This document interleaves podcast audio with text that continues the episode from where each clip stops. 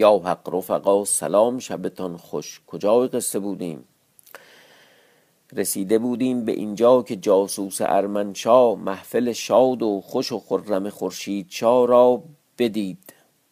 آه از نهادش برآمد. پیش ارمنشا رفت. گفت شما در کار قافل پندارید که اکبار به جزیره آتش رفته.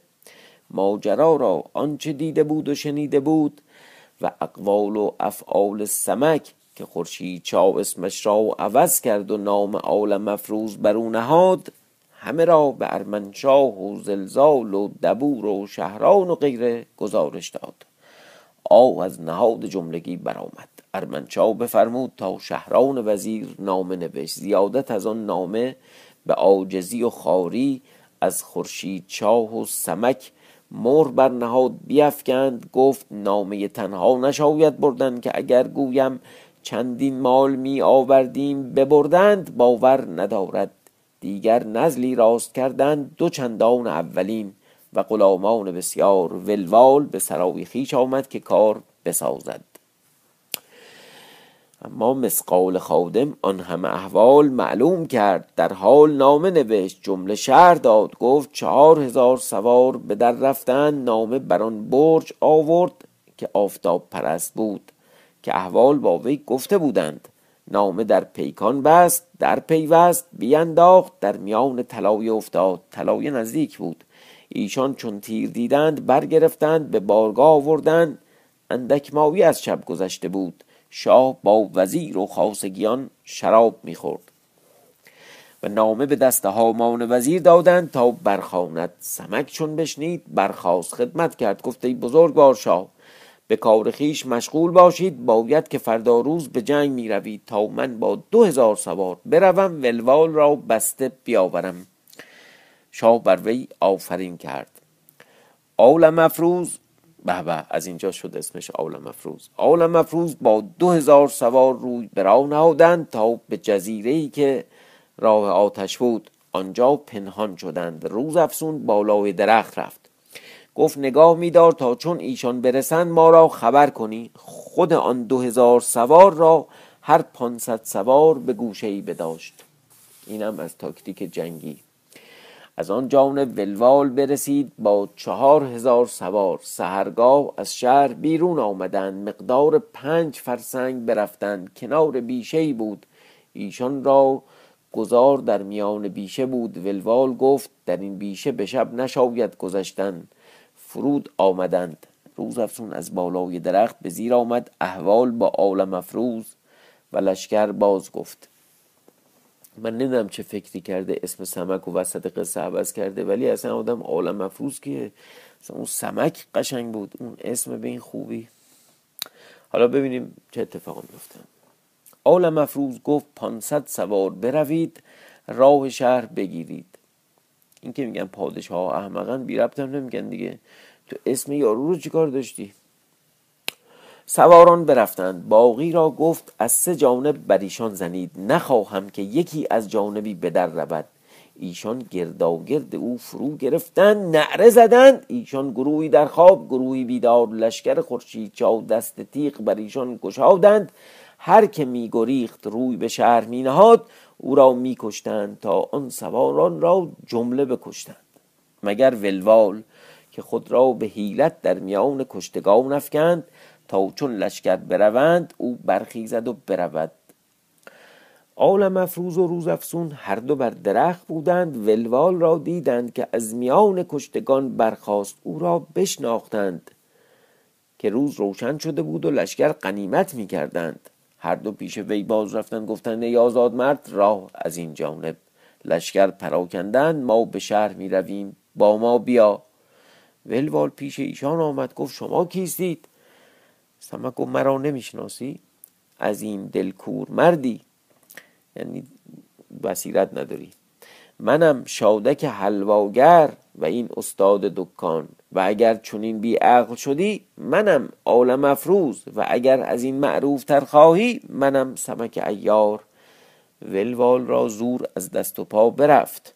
او را بگرفتند پیش لشکر آوردند. آن مالها بر لشکر قسمت کردند نصیب شاه جداگانه برگرفتند. روی به لشکرگاه نهادند وقت چاشتگاه پیش خورشید چا رسیدند. والا خوب شغلی داره این جناب خورشید چا شب شراب می‌خوره صبح صبونه عالم افروز پیش شاه خدمت کرد. گفته ای بزرگوار شاه من پنداشتم که شما به حرب رفته اید. زود گفتار بنده فراموش کردی. یزدان خود راست برآورد و اگر نه و اگر نه که دیگر گونه بودی کار ما را زیان داشتی. شاه گفته ای برادر شراب گران خورده بودم از نشاط کار تو. منت چم سر این گذاشت. و اگر نه تو را فراموش نکرده بودم. عالم مفروض گفت میبایستی که چون خود بیرون نتوانستی رفتن گروهی لشکر بفرستادی. که نه همه پادشاه را به جنگ بیرون میباید رفت. شاه گفت از این نوبت خود رفت بعد از این چنان کنم که تو گویی. عالم مفروض آن مال پیش شاه بنهاد گفت نصیب لشکر دادم این مال بهره شاه. ولوال را بسته پیش تخت به شاه بفرمود تا او را بند برنهادند به دست قائم دادند. از آن دو هزار سوار صد سوار هلاک شده بودند بسیار زخم داشتند که مساف شب بی احتیاط باشد. آفرین! شاه آن مال آن مال نصیب خیش به متعلقان آن مردم که کشته بودند کشته بودند داد کشته شده بودند در واقع. به خرمی به شراب خوردن و دوباره صبح صبح صبح دوباره شراب. و به خرمی به شراب خوردن مشغول بودند تا شب در آمد. شاه به آرامگاه رفت تا روز روشن شد. خورشید شاه به تخت برآمد. فقفور و هامان وزیر به بارگاه آمدند. خورشید شاه گفت ما را به جنگ بیرون باید رفتن. ما نشسته و ایشان به امید سیحانند و این کار دیر باشد چون ما عزم جنگ سازیم ایشان نیز بیرون آیند. پهلوانان گفتند فرمان برداریم. شاه بفرمود تا کوس حربی فرو کوفتند زلزله در جهان افتاد. از آن نهیب شهر خاورکوب بلرزید خلق بترسیدند. ارمنشاه و زلزال در بارگاه از جای برآمدند پنداشتند که لشکر آمد و شهر بستد. گفتند چه بوده است؟ گفتند لشکر به جنگ بیرون آمدند. دبور خدمت کرد و گفته ای شاه نوبت جنگ مراست. شاه بفرمود تا بارگاه بر سر حصار بزدند. دروازه بکشادند دبور با لشکری گران از شهر بیرون آمدند. از هر دو جانب صف بیاراستند که از لشکر خورشید چاو فتاح سیاه. خیلی وقت بود این فتاح نیمده بود. خدمت کرد. گفته ایشا بنده برود.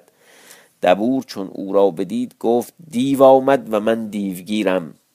بروم و او را بگیرم. این بگفت و اسب در میدان جهانید. بر آن اسب سیاه که زلزال از برای دبور بخواست. سیاه در میدان با رخش برفت که خورشید چا به فتاب بخشیده بود. ای والله. که هیچ از طاقت سیاه نداشتی. در جولان افکند و زمانی نیزه بازی کرد. اسب برابر دبور پهلوان راند. گفت هانه دبور در میدان آی و مرا دیو شمار. به چه باز مانده ای سیاه در میدان آمده است که هنر میدانداری نداند. اگر نخواهی آمد بگو تا هر که از شما مردان ترست بیاید. این می گفت که سواری است در میدان جهانید سخت چالاک پیش آمد بانگ بر ویزد فتا بخندید. گفت مردان چون تو با من جنگ خواهند کردن او را نیزه زد و بیافکند آواز داد گفته ای پهلوان مردان چنین خواهی فرستاد؟ دیگری آمد بیافکند با خود گفت سهمی در باید فکند. تا یکی دیگر در آمد او را از پشت اسب برگرفت از هم بدرید به دندان پاره پاره می کرد و می خورد لشکر دبور بترسیدند ولو منم ترسیدم. کسی در میدان نمی رفت فتا نعره می‌زد و گفت ای آزاد مردان کجایید؟ اگر مردی می نمایی ای دبور در آی تا تو را دیوگیری تمام بیاموزم تا بدانند که نام بیهوده بر خود نهاده ای و اگر نه به چیزی خود را خواندن که در تو نباشد این چه مردی بود؟ مرا سیاه مردم خار می‌خوانند و نام خود با هنر می نمایم خب بی ربط هم نمیگه. دو گفته چون نیم کردار نیست. راست میگه دیگه این آدم خاری دبور از گفتار سیاه برا شفت سلیح بر خود راست کرد. سوار گشت. روی به میدان نهاد. پیش سیاه آمد. گفته ای فرو مایه خاکسار کار تو بدان رسید که چون منی را در میدان خانی من با خورشید چا برابری کنم؟ چون تو سیاهی را چه محل باشد که این همه بیهوده گویی؟ خب اگر الان بود به جرم نجات پرست تمایلات نجات پرستانه اخراجش می‌کردن از داستان. فتا گفت ای پهلوان آهسته باش ساکن سخن بگو که ترسیدم. با این همه نام خورشید چا مبر کسی چون تو کسی که چون تو صد هزار بنده دارد. تو را چه زهره باشد که نام وی بری و با وی برابری کنی. کمترین بندگان وی منم سیاهی به ده درم خریده. جواب من بازده آنگاه نام وی بر زبان آور. مگر زخم گرز خورشید چا فراموش کردی؟ اما تو را شهر نیست که بر پیشانی زخم گرز شاه داری او را برابر می‌خواهی بیاور تا چه داری؟ این می‌گفتند نیزه بر نیزه یکدیگر افکندند. چندان به نیزه بکوشیدند که نیزه ها بشکستند. دست بزدند تیغ ها برکشیدند درقه ها بر سر آوردند. چهار حرب تیغ بنمودند تا تیغ ها بشکست. فتا تیره شد بر مثال اشتر کف برآورد. کمربند دبور بگرفت. دبور نیز کمربند سیاه بگرفت قوت نمودند لشکر در ایشان, لشکر در ایشان نظاره. جنگجوی قصاب در میان پیادگان ایستاده بود خدمت کرد و گفت ای بزرگوارشا دستوری باشد تا بنده جوال دوزی در کار دبور کند. همون سوزنها که دور پرت می‌کردن گفت نباید که بر سیاه آید این کار خواهر مرا مسلم است. روز افسون خدمت کرد. قائم گفته ای شاه بدان عمل که روز افسون کرد بنده بدان شادی خواهر برادری وی خورد. اگرچه ندانستم که شاه جهان را خواهر است. این توفیق یزدانی بود و عنایت پهلوان جهان عالم افروز. یادتون باشه یه جای تو دست قصه داشتیم که این دختره یه سوزن زد این دید از دور خیلی تعجب کرد و اینها. با این همه اینو قائم داره میگه. با این همه جنگجو جنگجوی قصاب. در علم تیراندازی به قویت کمال است. هرچه بگوید تواند کرد. امروز در خدمت شاه می‌گویم که از بنده زیادت است. جنگجوی گفته ای شاه اندیشه مدار که بنده چنان اندازد که بر پهلوی دبور آید. اگر خطا اندازم خون بنده شاه را حلال است. شاه گفت تو دانی دعوی تو می‌کنی اگر به جای آوری پسندیده بود و اگر نه نام تو با تو باشد. جنگجوی جوالدوزی از صندوق برآورد در کمان نهاد. نظر بکشاد وقت نگاه داشت چون دانست که وقت است از شست رها کرد. حق تعالی تقدیر کرد که سیاه با دبور قوت بسیار بر یکدیگر می کردند راست آن ساعت که جنگ جوی گشاد تیر داد سیاه با دبور از اسب در افتادند تیر از ایشان درگذشت.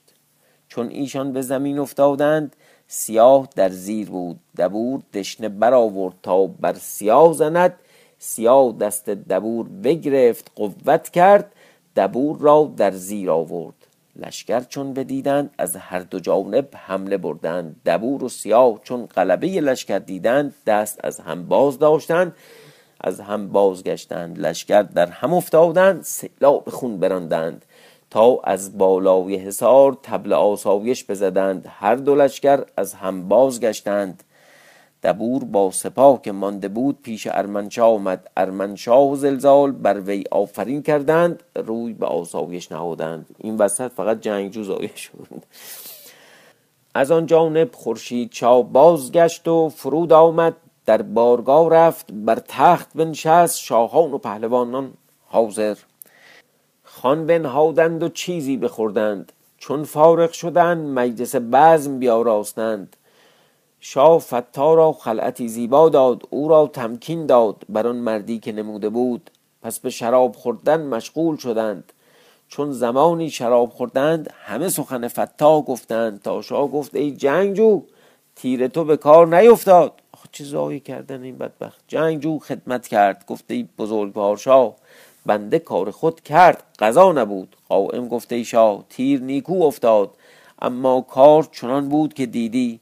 روز افسون در این علم نیکو داند که چون بود. هر کس سخنی می‌گفتند آول مفروز برخاست. گفت ای بزرگوار شاه نامه که ارمنشاه به سیحانه جادو نوشته بود و من بنده به تو سپردم به من ده تا بروم و سیحانه جادو را دست بسته بیاورم. پیش از آن که دیگر باره کس فرستند و او را بیاورند. دانم که هنوز ایشان از گرفتن ولوال خبر ندارند. شاه نامه بخواست و به وی داد روز افسون گفت ای پهلوان من با تو بیایم. عالم مفروض گفت اینجا می باش در خدمت شاه مگر کاری باشد؟ روز افسون گفت مرا دل می خواهد که در خدمت تو باشم تا جادوان ببینم. عالم مفروض گفت بیا. هم راضی شد. هر دو به خیمه خود رفتند آنچه به کار بود برگرفتند. یکی از بهترین شخصیت ها این سرخورد زن جناب سمک سابق و عالم مفروض فعلیه که یک ذره حسادت نداره و می‌ذاره شوهرش با این خانوم هر جا که می‌خواد بره بره. باید درس بگیریم از این قصه ها البته البته خب اینا هم واقعا خواهر برادری هن اینم در فراموش نباید بکنیم. هر دو به خیمه خود رفتند آنچه به کار بود برگرفتند روی به جزیره آتش نهادند. برفتند. خورشید چاو به شراب خوردن مشغول تا وقت آسایش به آرامگاه رفتند. تا روز روشن شد. خورشید چاو به تخت برآمد. پهلوانان به خدمت. شاه بفرمود خان بنهادند و به نان خوردن مشغول شدند. چون نان بخوردند دست ها بشستند مجلس بعض بیاراستند و به شراب خوردن مشغول شدند. مطربان آواز سما برآوردند ساقیان شراب در دادند با نشاط و خرمی بودند که یکی از در بارگاه در آمد و خدمت کرد و گفته بزرگوار شاه از راه چین جمازه رسیده است دستوری می‌خواهد. شاه گفت او را درآورید. آن مرد را در بارگاه آوردند پیش شاه خدمت کرد نامه بیرون آورد و بوسه داد پیش خورشید چا بنهاد شاه نامه برگرفت. به دست هامان وزیر داد. هامان وزیر مهر نامه برداشت. مهر مرزبان شاه بود. بخندید. خورشید چا گفت ای پدر این خنده چرا کردی؟ هامان وزیر گفته ای بزرگوار شاهزاده مرا خنده از خرمی برآمد. مژدگانه که پدر بزرگوارت آمد با صد هزار سوار خورشید چاو خرم شد. از آن مرد پرسید پدرم کجا رها کردی؟ گفته ای شاهزاده در یک هفته دیگر برسد. اما پدرت کاری کرده است که در جهان کس نکرد. چون معتمد الملک به شهر چین آمد به امارت مشغول شد که ناگاه سی هزار سوار از آن ارمنشاه هر دستی بی سر و سامان که از پیش شاهزاده به هزیمت آمده بودند پیرامون شهر چین در آمدند خبر به ما رسید که فقفورشا را بگرفتند. از آن سبب دلتنگ شدیم.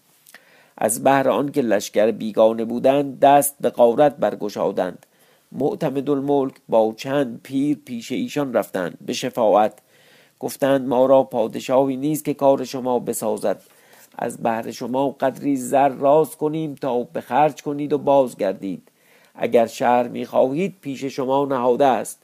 ایشان قرار دادند که زر بستانند. صد هزار دینار. معتمد الملک بر خود گرفت به شهر آمد. به ده روز ترتیب کرد و به دیشان سپرد و آن مردمان چنان می نمودند که چون زر بستانند شهر قارت کنند. عجب نامردایی.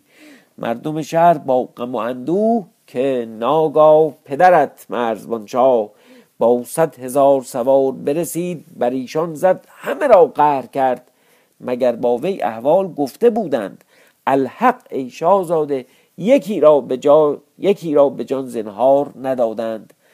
مردم آن شهر خرم شدند بیرون آمدند در قنیمت افتادند پدرت نگذاشت. پدرت نگذاشت که از لشکری تا این نان برگیرد.